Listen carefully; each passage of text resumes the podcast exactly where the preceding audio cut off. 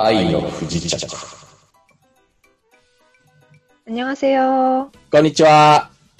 ニュースで韓国語は、私、韓国生まれ、日本育ち、バタバタしてきた韓国人のジュジュと、日本生まれ、韓国在住経験あり、そろそろ仕事やプライベートでまた行ったり来たりできるかなと期待している日本人のヨッシーが、韓国の今がわかるハーフポストコリアのニュースを韓国語と日本語で読んで、日韓ちゃんぽんでおしゃべりするポッドキャストです。 그리고 한국에서는 요시와 주주의 시사 일본어라는 이름으로 보내드립니다. はい。というわけで、今日はですね、えーお約束していました、愛の不時着スペシャルです。わーい。いやー、というわけで、これからご覧になるつもりのある方は、壮大にネタバレノンパレードが、になると予想されますので、 えーなるべく後回しにしておいただければと思います。なんだか、すごいですね、このネットフリックスのドラマ、愛の不時着ねですけれすど、私の周りで今までカンドラ見てなかった人たちが続々とハマり出して、あ、そうなんですか？うん。私最初にヨッシーさんこれ見てくださいって言った時に忙しいんだよねみたいな反応だったじゃないですか。うん。でもなんか、あれよあれよとハマっていっててちょっと面白かった。まあ、ストーリーにはまっていったのはかなり後の方なんだけど、あの、力技でまとめにかかったあたりから。設定とかそういうところですよね。設定、うん。僕はあの、ドラマとかは細かい設定にが気になって、ありえないと思うとなかなかのめり込めないタイプなんですが、今回はもう徹底的にありえなかったので、ファンタジーとして。ファンタジーとして、うん、楽しむことにしました。で、まあ、のめり込めなかったはずなのに最後はなんかこう、ボロボロと涙を流しておりました。ね、意外。うん、はいどうでした、ジジュさん？あ、私も楽しかった。ねど、良かったです。でも私ね、正直ね、これの後の、これの後に、ネットフリックスの人たちがみんな、愛の不時着を見た後に、イテオンクラスに行くんですよ。そうね。うん。私ね、イテオンクラスの方がね、なんかハマってったんで、そうなのか。そうそうそうそう。う愛の不時着より、ちょっとイテオンクラスの方が、あれだったんだけれども、うん。でもなんだろうな、まあ、一言で言えば、理体かっこいいにつきますよね。そっちか、やっぱりみんな。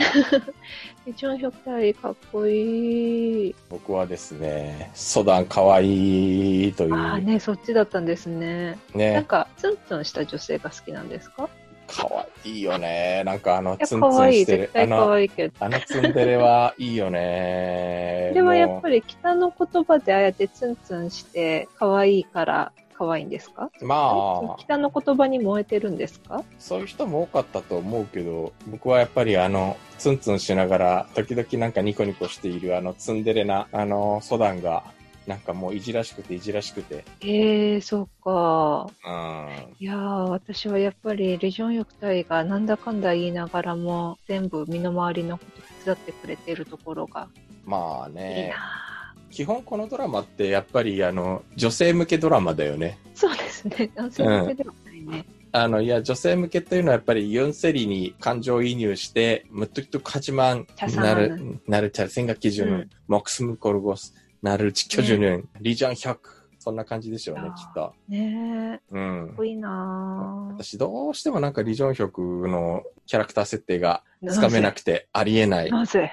ええだってあまりにもなんかこの、あまりにもとって女性にとって都合の良すぎる男性像なので、まあね。でもなんかユンセリにはすごい優しかったけど、ソダンにはすごい結構冷たいじゃないですか。うん。だから、スイわスまで来てくれたのにた、そ他の女見てたりさ、う。うん。ちょっとその辺は良くないなって思った。うん。だから、このユンセリにとってみればもう私だけを見てくれるっていう、ここがきっとハート、ハート、ハートって感じなんでしょう。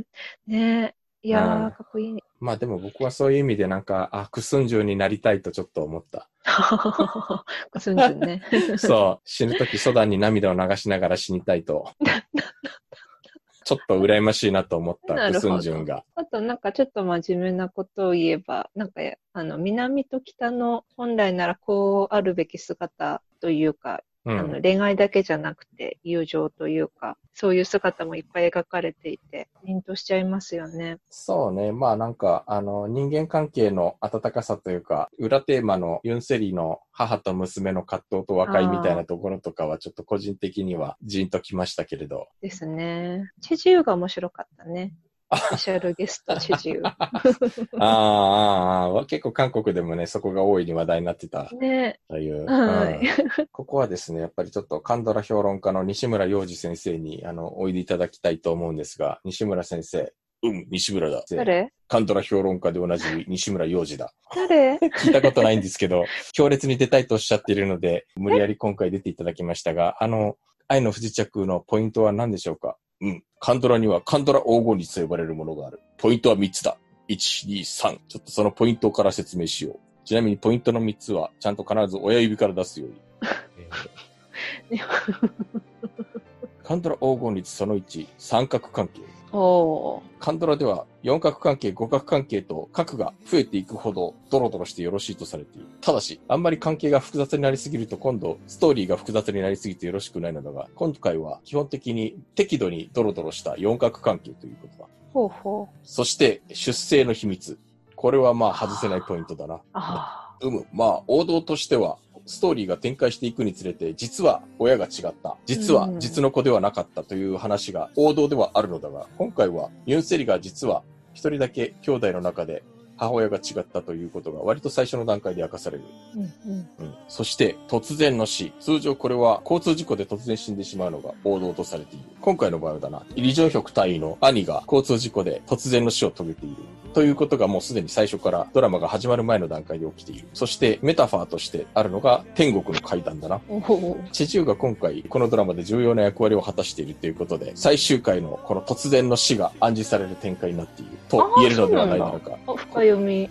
この話は深読みのしすぎかもしれない。へー。そして、禁断の愛。北と南のね。通常は先ほど述べた出生の秘密のところで、まあ本来実の兄弟と知らずに恋に落ちるというのが王道なのだが、なるほど。今回は北と南という、えー恋愛が許されない関係の中での禁断の愛という、まあかなり変則的なパターンを使っているな。なるほど。もう一つ、初恋の人という、まあ、裏テーマがある。まあ、実は今回、初恋の人、運命の人。まあ、実は今回、リジョンヒョク隊というのは、ソダンの初恋の人だったりするのだが、話が展開するにつれて、ユンセリとリジョンヒョクの運命の出会いが徐々に明らかになっていくという感じだな。すみません。全くついていけないんですが、あ、西村さん、ありがとうございました。誰西村さん？さあ、ありがとうございました、西村さん。でも西村さん、ポイント3つと言いながら5つも挙げてましたけどね。確かに、黄金の法則にのっとったドラマですね。カンドラ黄金率をいろいろ満たしている。私はヨッシーですけども。もうよくわかんなくなってきた。中途半端にマニアックな話すると結構いろいろ既視感のある場面がちょいちょいあって、へえ、うんあー、へえ。まあほら、最初にネタバラシしてるけど、一番最初にリジョン職隊が地雷踏んじゃう場面とかはあれ JSA じゃない？あー、そっか。うん。あと、最後の場面は絶対冬空なんだよね。え、冬ソナってどう終わるんでしたっけ？あんな感じ。そうなんだ。なんか湖のあるところで、えー、そうなんだ。景色の綺麗なところで、チェジュとペヨンジュンが抱き合って、みたいな、そんなラストそ。うなんだ。個人的にユンセリとリジョンヒョクがスイスで劇的に再会を果たす場面があるじゃない？最終回だっけ？めっちゃネタバレしてますね。だから最初からネタバレノンパレードだな。うん。うあん。あれってさ、なんか約束はできないけれど、あの場所で会おう将来みたいな、そんなことをリジョンヒョクが言うじゃない？あ、ほいほいほいほいほい。うん。あれ猟奇的な彼女やね絶対。えー、そうだっけ、うん。10年後にこの木の下で会おうってやつ。あー、そこで叫ぶんですよね。そうそうそう。サンジヨンが。あとね、全く多分ね、誰も気づいていないと思うけど、主人公がユンセリで財閥の気の強い、しかもなかなかめちゃくちゃ頭の切れる、経営感覚抜群な自立した一人娘じゃない？はい。で、パパがユン会長っていう財閥の総帥じゃない？はい。うん。あの、森重も実はユン会長なのよ。で、あの、ユン会長って人が出てきて、で、その一人娘が、あの、ユンヘリンっていう結構あの、主要登場人物の一人なんだけど、この子もまたね、あの、一人娘でめちゃくちゃね、頭が切れて気が強くて、経営感覚抜群なんだよね。それはどうかな？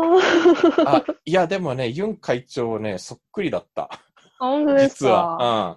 あの、ユン会長のなんかいでたちがそっくりというか、ドラマに出てくる財閥の総帥なんて、みんな、あんな感じになっちゃうのかもしれないけれど、まあねうん。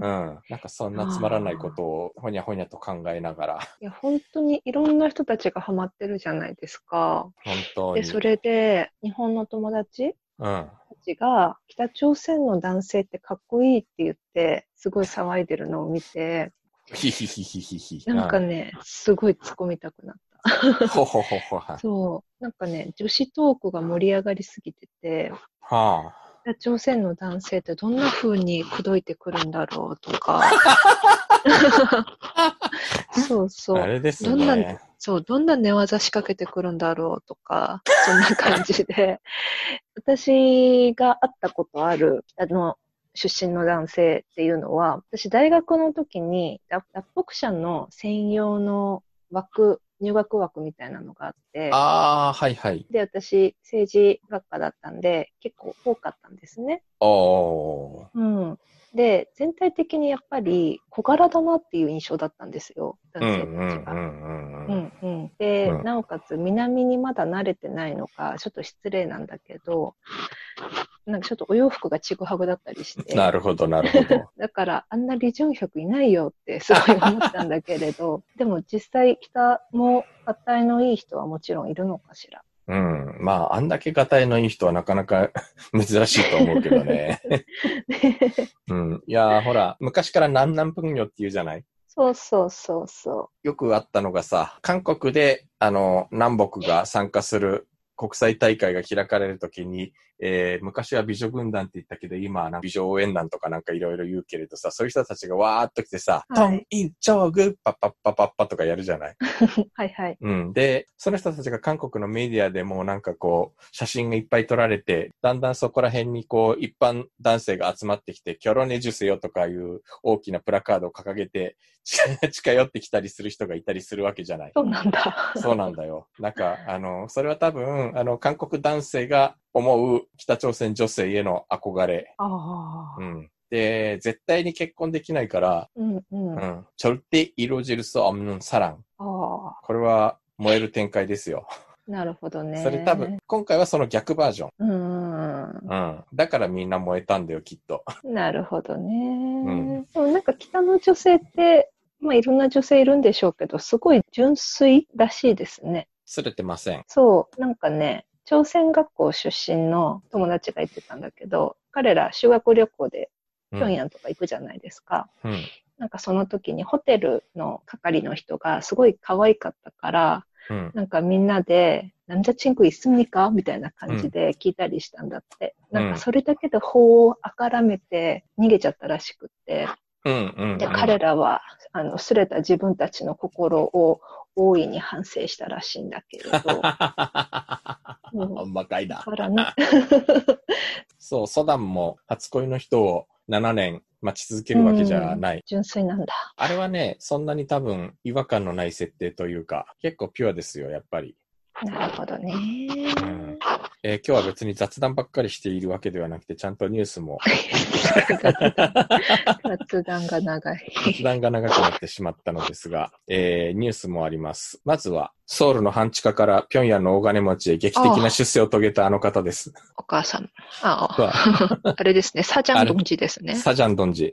なんか、実際にはなんかサジャンドンジとは言わないんじゃないかという話もあるんだけれど、こんな人は本当にいるんだろうかという話。愛の不時着第4話には、2015年5月25日に、偉大なる狩猟同士が直接現地指導なさった平壌第一百貨店が登場する。このデパートの社長は、リジョンヒョク中隊長の婚約者、ソダンの母親、コミョンウンだ。ドラマの中で登場人物たちはコミョンウンをトンジュと呼ぶ。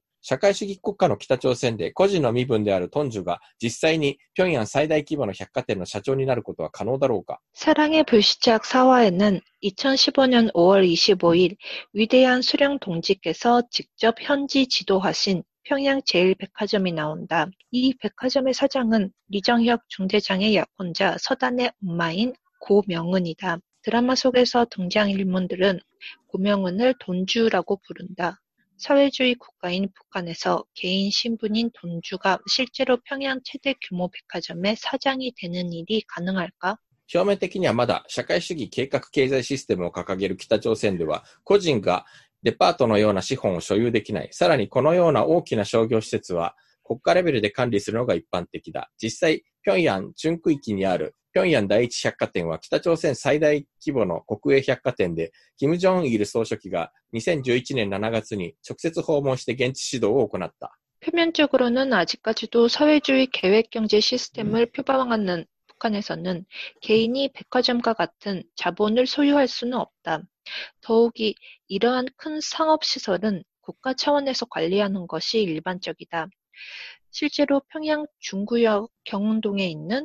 평양 제1백화점은 북한 최대 규모 국영백화점으로 김정일 국방위원장이 2011년 7월 직접 방문해 현지 지도를 하기도 했다. しかし、北朝鮮の経済専門家らは2020年現在、北朝鮮で実現不可能なことではないと口を揃えている。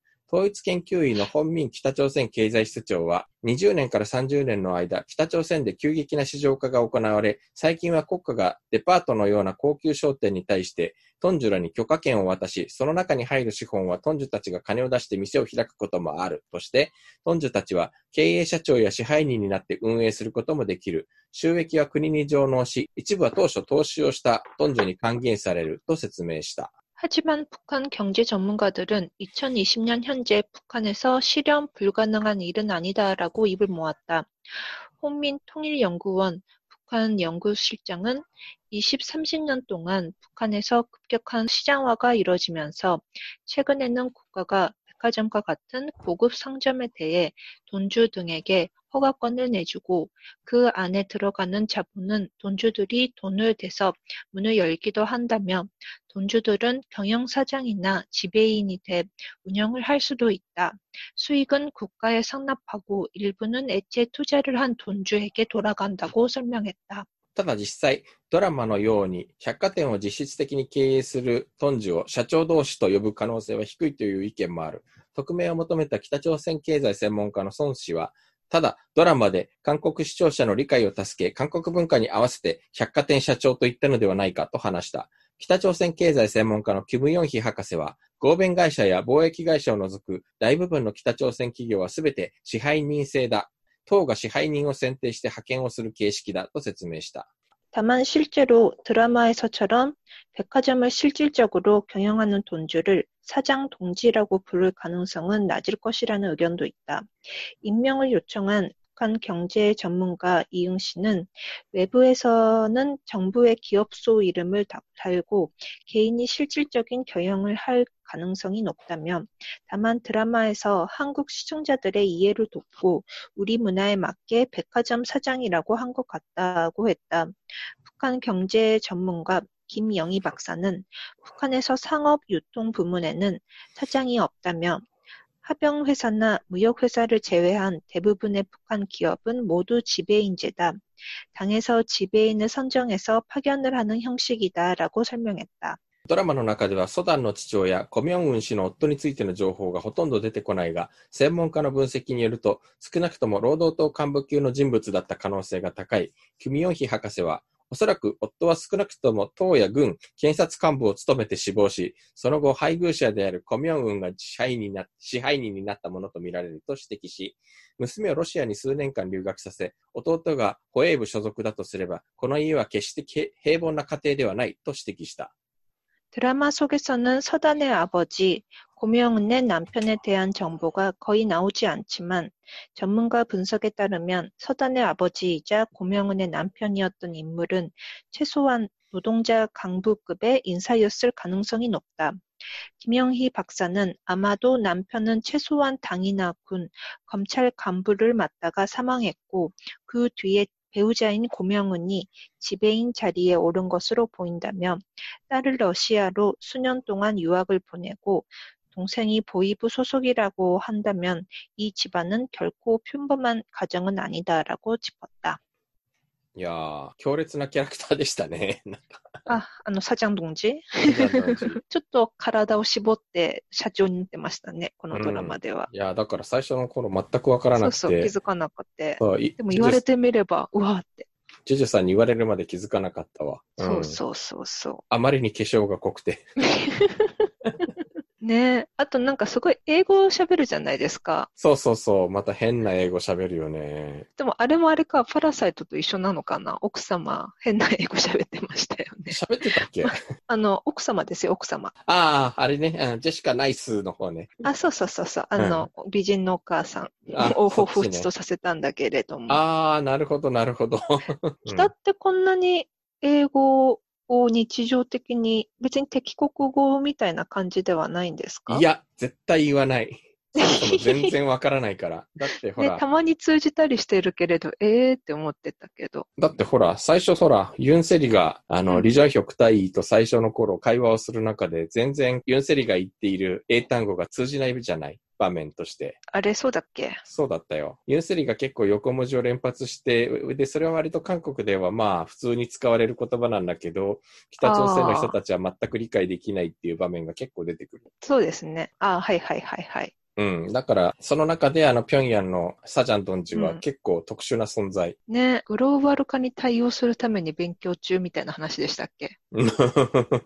そうね。ありえんのかなみたいな。まあなんかしょっちゅう海外に出張してるし、クラッパとかに行クラッきましたもんね。パに行ってますからね。うん。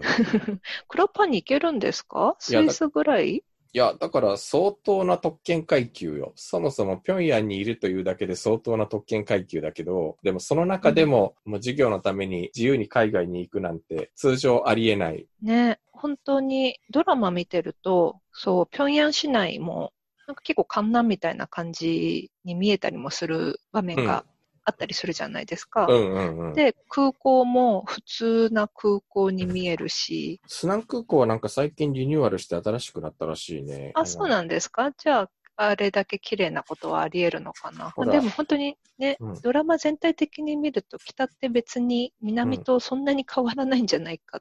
平壌にあ、限って言えば平壌に限って言えばだよね。だから、うんあれこれ、初沢さんの写真集で、これあの、スナン空港は本当にリニューアルしてすごく綺麗になったし、へー。僕はあの、リニューアルする前しか行ったことないけれど、こういう場面とかはまあ普通にあるのあ割とで、超美人な北の方。最近になってやっぱ、キム・ジョンウン時代になってから、着るものがカラフルになってきたっていうのを初沢さん言ってた。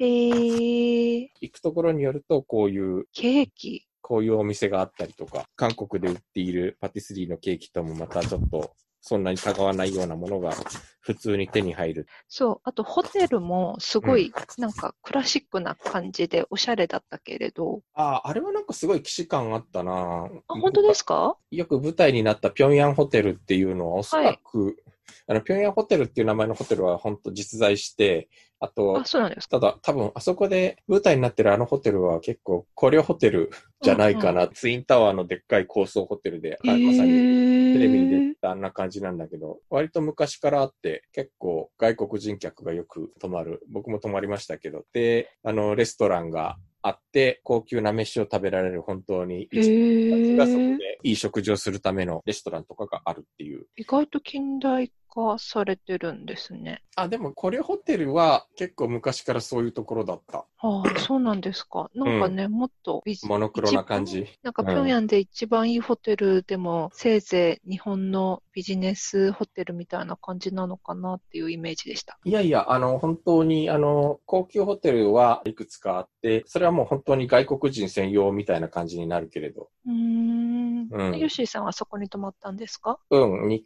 ヤンガクトホテルと、あの、コリョホテルっていう、えーそれぞれ1回ずつ泊まって、ヤンガクトホテルっていうのが一番新しくて一番綺麗なんだけど、テドンガンの中州にあって、他にどこも行きようがない。うん、もううん。もうホテルに入ったら監禁生活みたいな感じのところ。へえ、綺麗だけどって感じなんですね。うん。コリョホテルはもうちょっと街中にあって、平壌駅まで歩いて10分ぐらいの感じかな。のところで街中にあって街の様子とか、ちょっと近くで美味しいものを食べるとか、もちろん一人では行けないんだけれど、そういう生活ができるんだけれど、ただホテルの施設は結構古い。あ、そうなんですか。うん。で、あの、ちなみに言うと、あの、記事にも出てきたけれど、平壌第一百貨店っていうのは実在していて、うんうんうん、でねうん、多分ね、俺行ったことあると思うんだ、あそあ、こ。本当ですか。ただ、当時は典型的な社会主義の暗くて、あものは一応あるんだけれども、うーん、別になんかお土産として買おうともなかなか思えない、うん、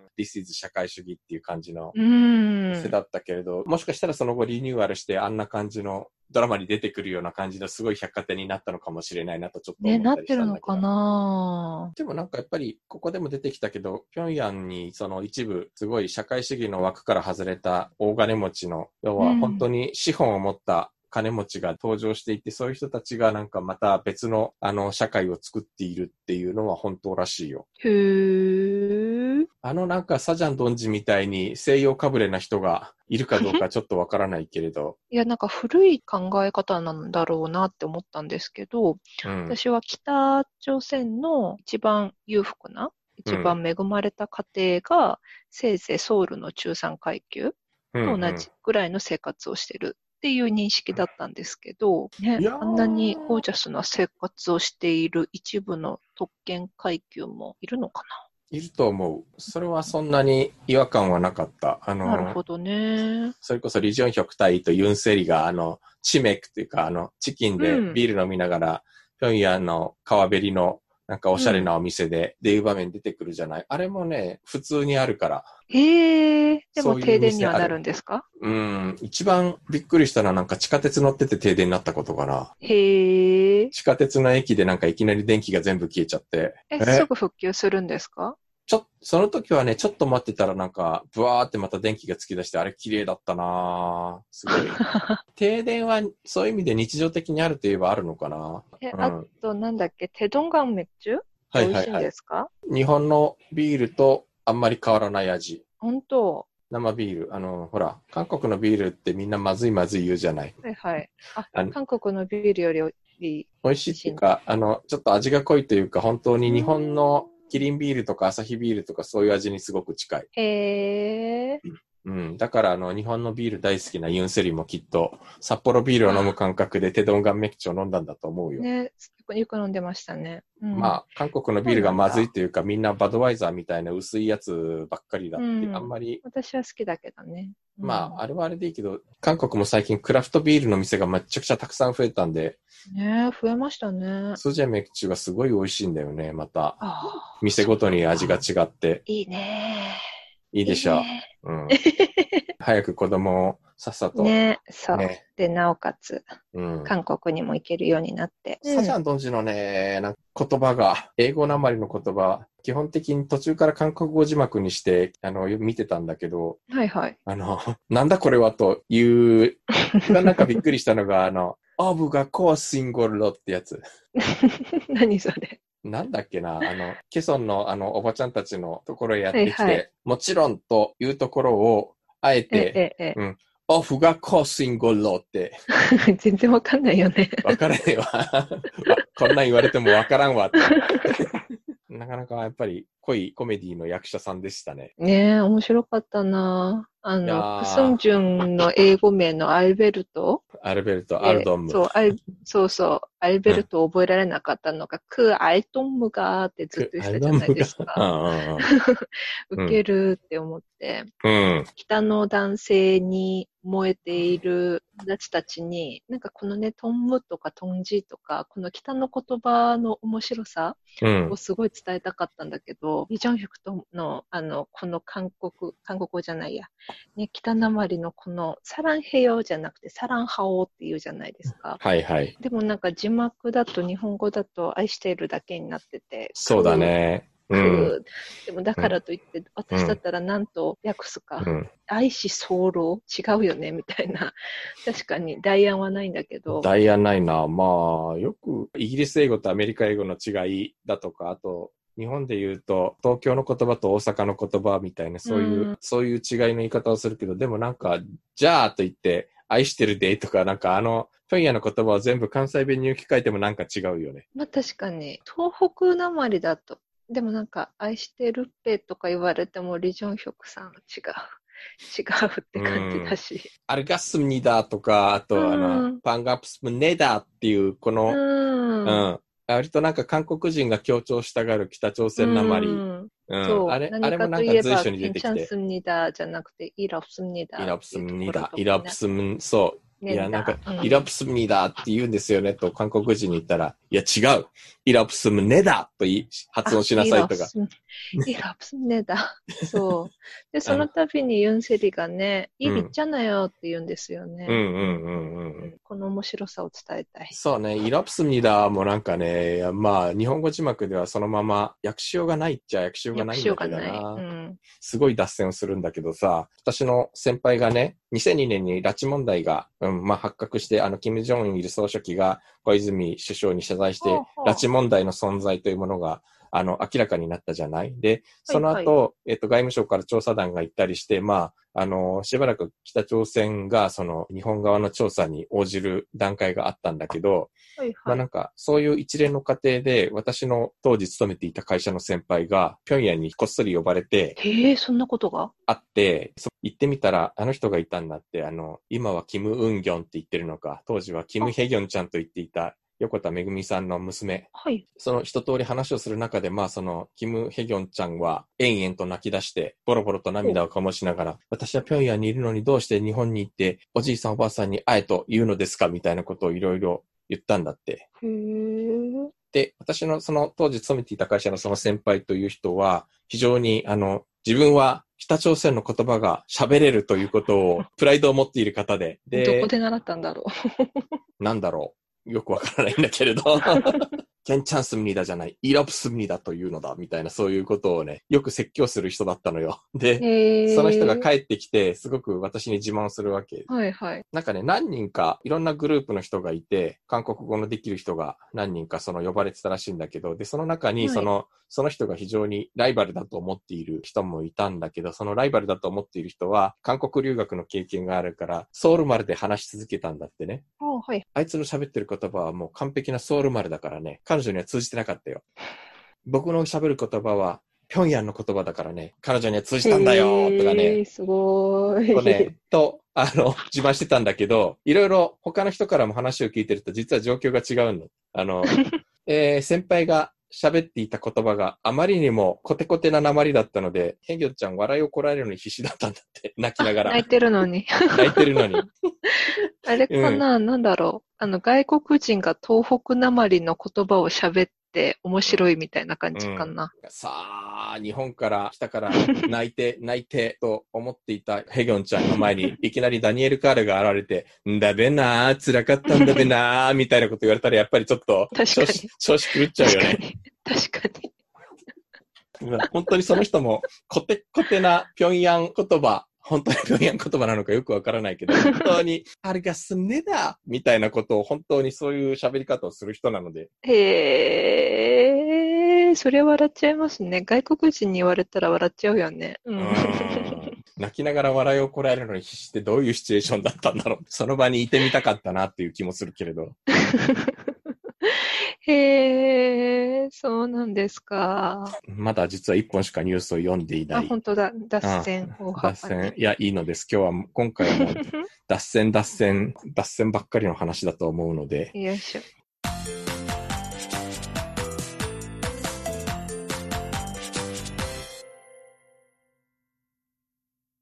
2本目、ちょっと北の話ばっかりしたので、おそらくカンドラファンの方々が関心があるのではないかと思う お話です。私とかはもう勝手にせよという感じなのですが、とりあえずこの話を読んでから、ねえ。俳優ヒョンビンとソン・イェジンが3度目の熱愛説に包まれた。愛の不時着で男女の主役として出会ったヒョンビンとソン・イェジンは放送中ずっと本当の恋人ではないかという推測が出てくるほど格別な呼吸を誇った。ポータルサイトにヒョンビン、ソン・イェジンで検索すると二人の写真と一緒に付き合えばいいのに これくらいなら好きすぎて死ぬのではドラマが終わったら結婚発表しそうという意見がほとんどだった。 배우 현빈과 손예진이 세 번째 열애설에 휩싸였다. 사랑의 불시착에서 남녀 주인공으로 만난 현빈과 손예진은 방송 내내 실제 연인이 아니냐는 추측이 나올 정도로 남다른 호흡을 자랑했다.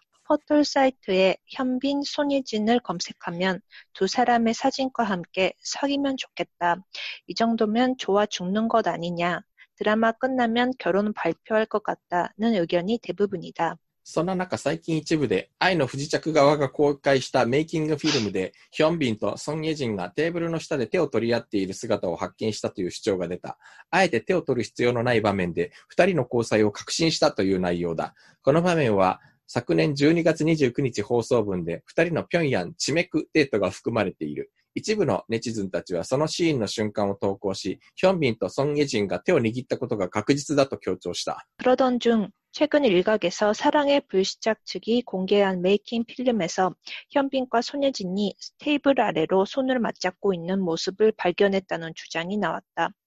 굳이 손을 잡을 필요 없는 대목이었다며 두 사람의 교제를 확신한다는 내용이다. 이 장면에는 지난해 12월 29일 방송분 가운데 두 사람의 평양 치맥 데이트가 담겼다. 일부 네티즌들은 해당 장면에 발길을 올려가며 현빈과 손예진이 손을 잡은 것이 확실하다고 강조했다. 結局、これは二人の三度目の熱愛説にまで広がった。ヒョンビンの所属事務所、バストエンターテイメントは2月18日、ヘラルド・ポップなどに、 ヒョンビンとソン・イェジンがテーブルの下で手を握ったというのは事実ではない。映像を見ると、ソン・イェジンさんが自分の手を握っていると報じた。続いて、二人の俳優ともにプロなのに、撮影中に手を握るというのは話にならない。ヒョンビンとソン・イェジンでは付き合っている仲ではないと釘を刺した。 결국 이는 두 사람의 세 번째 열애설로까지 번졌다.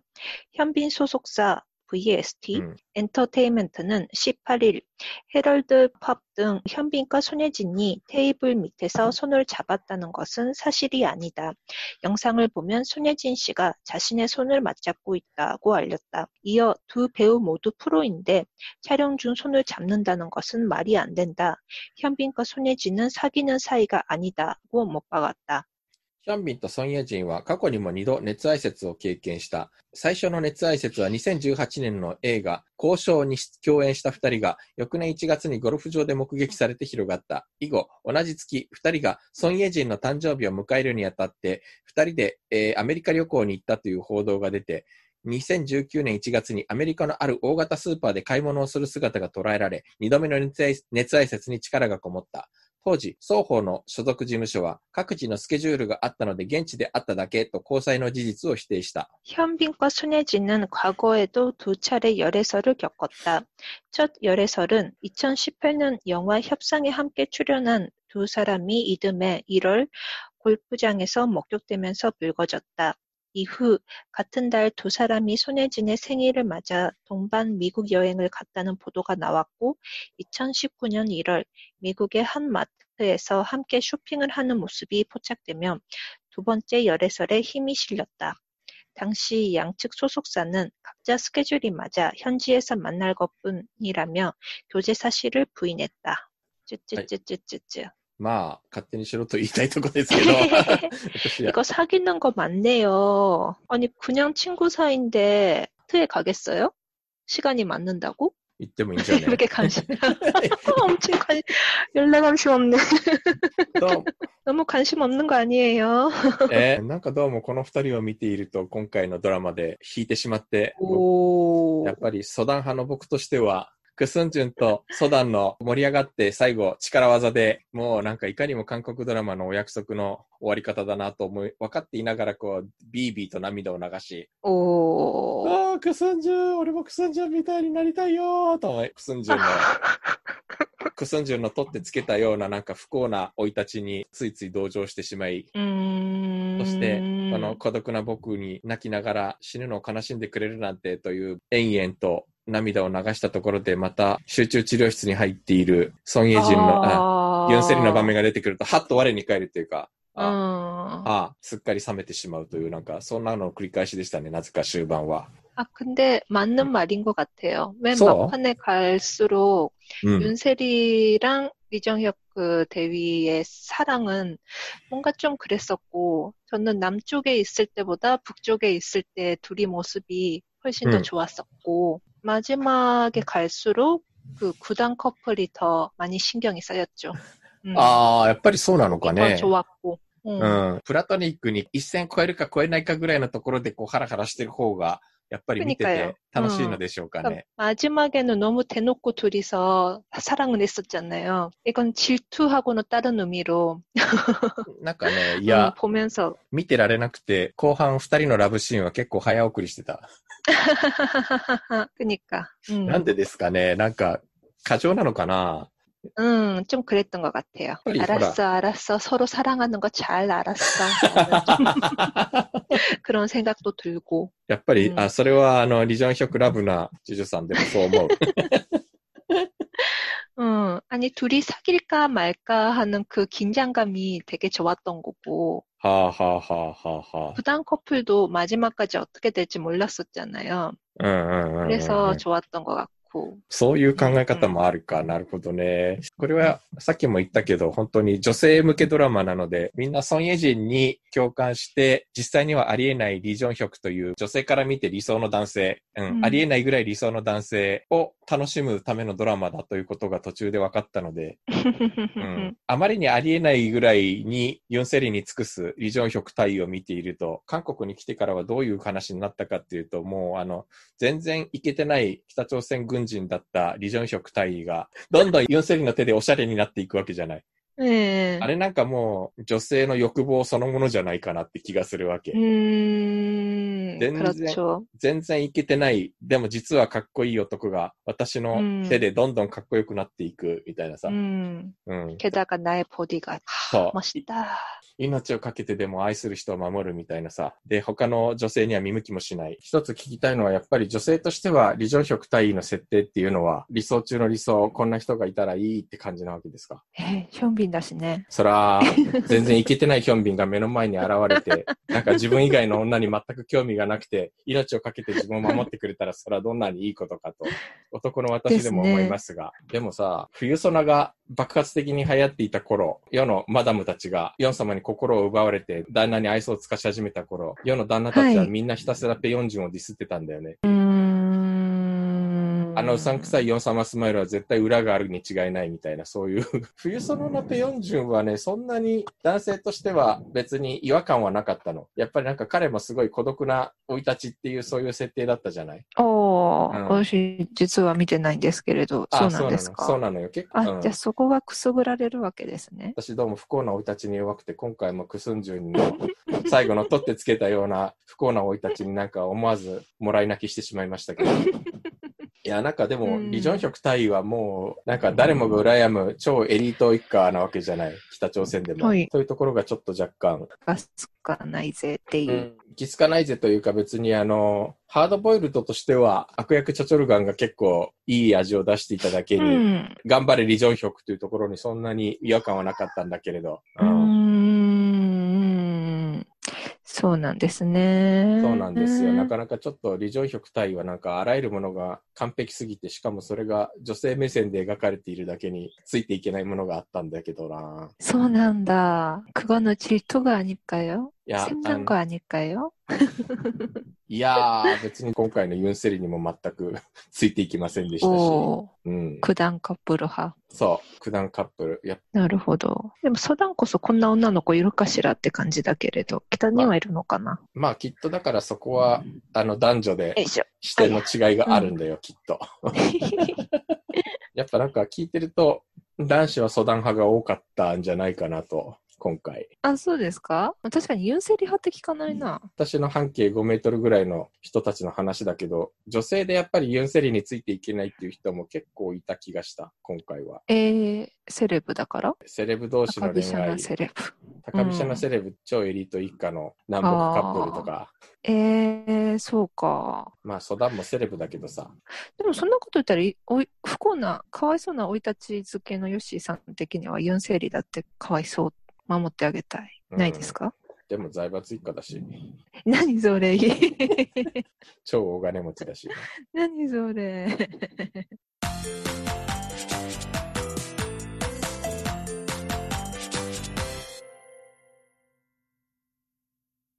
リスナーの方からちょっとリクエストではないけれど質問みたいなのがあって、ポンガンの話があったじゃない。あの、ユンセリがポンガンの話をする中で、あの場面のなんかこう意図がよくわからないっていうなんか質問が来たんだけれど、あれはほら、ユンセリのポンガンが北で、北だったんでしたっけ？北と南が、あの、ポンガンはそれぞれみんな住んでるところと逆だったっていううーん。ポンカンってわかるのかな、韓国語学習者なら常識？学習者なら割と最初の段階で習っているはずだけど、あ、そうなんですね。そも。しかしたらうん。ネットフリで最近カンドラを見始めた人たちは全然そういうバックグラウンドはわからないかもしれない。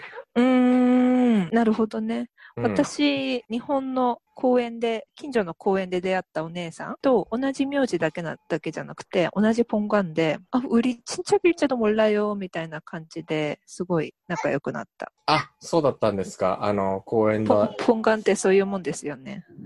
いやー、これがだからね、私韓国人じゃないからその辺の感覚が全くわからないのですよ。ね、でも私の名字2種類しかポンガンないから、だいたい一緒になるんですけどね。そうなんだ。 主流派のポンガンなんで。へえ、でもやっぱりそのポンガンの一族はものすごい数がいるわけでしょ。多分ね。だってね、ジュジュさんの名字は結構。そんなに超レアな名字では全然ないもんね。でもそんなに多くもないですね。あら、そ日本で会ったのはそのお姉さんがはじ初めてだったな。あんまり、だって名字なんてキムさん、イーさん、パクさん、う。うん。チョンさん。まあそう ね。それで、ね、まあそれ。れでおそらく6割ぐらいはいくよね、きっと。ね多分、字幕を見てた人たちは、その、例えばヘジュとかなんかそういう、ポ本願の地名が南と北のどっちにあるっていうのはパッとわからなかったと思うんだ、きっとう。ーん。逆南と北のクロスしてるっていう状うん。あの部分ってもしかしたら伝わらなかったのかもしれないなと思って。ねえ、あの場面はなんかちょっとね、胸がジンっていうか痛む場面ですよね。ね、さらりと言ってはいるけれども、うん、これが分断の現実だみたいなところをさらりとうこう、ん。え描写している場面ではあったんだよね。さらりといえば、ヨッシーさんはまたさらりと気になったところがあったそうで。あの、これはもうなんか字数の関係だろうなと思ったんだけど、字幕で韓国語字幕で見ていてわからないところがあると日本語字幕にちょっと戻してみるっていうのをやってたんだけど、あれ、韓国語の映画で韓国語字幕があるんですか？あるよ。あるんだ。愛の不時着も北朝鮮の言葉は本当に何言ってるかわからないので、結構ハングルで文字で表示されるとすごいわかりやすかった。そうか。中盤に廃校が、南に南にに脱北するときの。チョチョルうんガンとリ,、リジョンヒョクが、えっと、昔のトンネルを伝って南にやってくる場面だけど、あの、あれでしょ、ほふ前進で24時間でしょ？そうそうそうそうそう。その中、廃校になった炭鉱のトンネルはいつ掘られたかっていうのは、実はあの、元の音声ではイルジェシデ、イルジェシデって、うんっていうふうに言ってたんだけど、字幕では昔っうんうん。てなってたわけね。まあ、一手市では昔の話ですけれどまあ、もね。間違ってはないんだけどね。昔の一言うんでさ、らりと。さらりと、でもまあ、別になんかイルジェシデの話がなんか伏線になってるわけでもないから、とりあえずそうするしかないのかなとは思った。字数の制限とかもあるわけだし。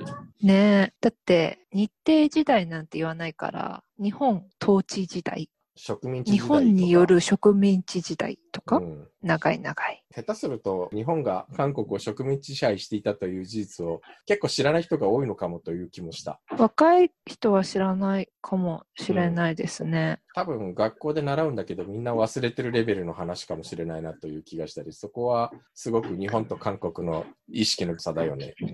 ねえ、韓国は2週間ぐらいかけて、長く長く、長く長くネチネチと習うんですけどね。うん。習うけど、これね、全然別のドラマなんだけど、応答せよ1994で、はいはい。4世のバスケ部の合宿があるから、何日の何時に新町駅前に集合するらしいみたいなことを、ではい主人公のナジョンの友達がそういう風に耳打ちするんだけど、ナジョンが、うんあんたなんでそんなこと知ってるのよって、こう友達に聞くと、で、うん。ナジョンの友達は、私のあだ名を知らないのって、新町の暗記部よっていう。だけど、えーその暗記部のところを字幕で名探偵って訳していて、あーん、つまんない。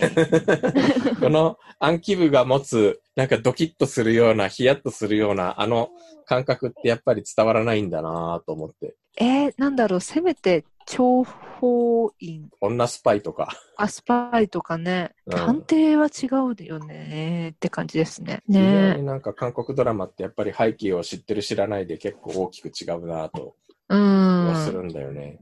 でもきっと訳してる人たちもつまんなくなるのを分かっていて、実数の関係とかで泣く泣くつまんなくしてるっていう部分もあるのかな。うん、今度林原さんに聞いてみよう。やっぱりなんか試行錯誤をしながら、もう全部伝え切ることは不可能だと割り切ってやるしかないんだろうなという気はする。うん。話がすごい脱線していきましたけど、あ、ですね。あ、一つすごい大事なことを言い忘れてたことが、あの、いろいろ既視感のある場面が登場するなっていう話を最初の方でしたじゃない。うん、はいはいはいで、一番すごい超絶既視感があったのは実はオープニングの場面で、オープニングがあの、あ。菱田祐介さんっていう人が撮ったあの、ボーダーコリアっていう写真集にそっくりなのね、コンセプトが。ああ、のなんだっけ、南の場合、北の場合。そうそう、南と北で同じ構図で写真を並べて、あの、南も北もやっぱり人間としてはそんなに変わりがないでしょっていう、あそこがなんかめちゃくちゃ似ててね。んはいはいなんかこれはいはい。はコンセプトごとパクったんじゃないかっていうような、ちょっと若干そういう気がした。へえ。うん。ちょっと、菱田さんに今度聞いてみたいところだけど。でもだとしたら、写真家さんは嬉しいのかな？どうなんうんだろう。。2年ぐらい前に、あの、南北首脳会談があるって時に、割と日本でもメディアに大きく出て。あ、んそうですね。日本でね。んそう。で、それが韓国でも結構大きく紹介されたんだよね、あれ。あのそうなんですかうん。じゃあ、あの、参考にされた可能性はありますね。大いにあると思うな。うん菱田さんも結構韓国に行って展覧会とかトークショーとかやってたから、当時。うーん。あ、そうそう。で、あの、今回、初沢さんの写真集っていう話がポッと出てきたけれども、初沢さんの写真集っていうのは、あの、初沢ありさんっていう人が撮った、写真家の？写真家の初沢ありさんが撮った隣人っていう写真集があって、あの、北朝鮮の写真集なんだけど、はい。自分が見た北朝鮮の写真をいっぱい2冊あるんだよね。隣人っていうのと隣人それからっていうので、で、隣人それからっていうのが2018年に出たのかなうーん。で、実は私、あの、初沢さんとは、あの、一冊目のその隣人の写真集を撮ってる時に、ウォンさんで偶然ばったり同じ宿になって、出会ったことそうなんですか。うん。北朝鮮の個人ツアーってさ、結構いろんなところでばったり出会うから、割と、あの、そのウォンさんあちこち巡ってる中でも出会うんだよね。実は、私、当時の仕事の関係でね、あの、カメラを持ってたんだけど、カメラにはいあの、フォープロフェッショナルって書いたストラップをつけていたの。これはあの、出版関係とか、職業で写真を撮る人のに、ニコンがサービスでつけているストラップで、へえ。通称、写真業界ではプロストラップって言うんだけど、うん。で、これを持ってったのね。で、北朝鮮の人たちは、当然案内員は、平壌外大の日本語科を出ている人たちなので、あの、ほいほい。日本語ペラペラなんだけど、英語は全くわからないわけ。アルファベットも読めないレベルあ、そうなんでですか。うん。ええ、外大。そうなんだ。そうそうそう。だからね、ええ、そうなんだ。はそれを知っていたので、高をくくって、その、プロストラップはははは。っていうのを肩にかけて写真を撮っていたんだけど、その、ある時、ウォンさんだか、ピョンヤンだったか忘れたけれども、そこでばったり、初沢さんと何回目かの遭遇した時に、うん。初沢さんが、あれ？なんでプロストラップつけてるの？って言ってきて、はい。ゲクーって、すごいびっくりしたうん。うんうんあらぬ疑いをかけられる可能性があったから、ああ、怖い怖い。怖い怖い、怖いですよ、全く。という、まあ、そんな、なんか話がどんどん脱線していきますが、話がすごく脱線しまくってしまったので、あの、愛の不時着特集は2回に分けてお送りいたします。本当は1回で終わらせるつもりだったけど。今日読んだ記事のスクリプトや詳しい説明はニュースで韓国語のブログに掲載しています。 iPhone のアプリでお聞きの方は、ちょっと下にずらすと、エピソードメモが出てきます。そこからすべてリンクしてありますので、参考にしてください。それから Twitter、Facebook ページ、Instagram、YouTube チャンネルも、えーやっております。はい. それでは 오늘은 이만 마치겠습니다. さよなら、えーこ愛の不時着特集、次回もお楽しみに。 楽しみに 안녕히 계세요. さよなら。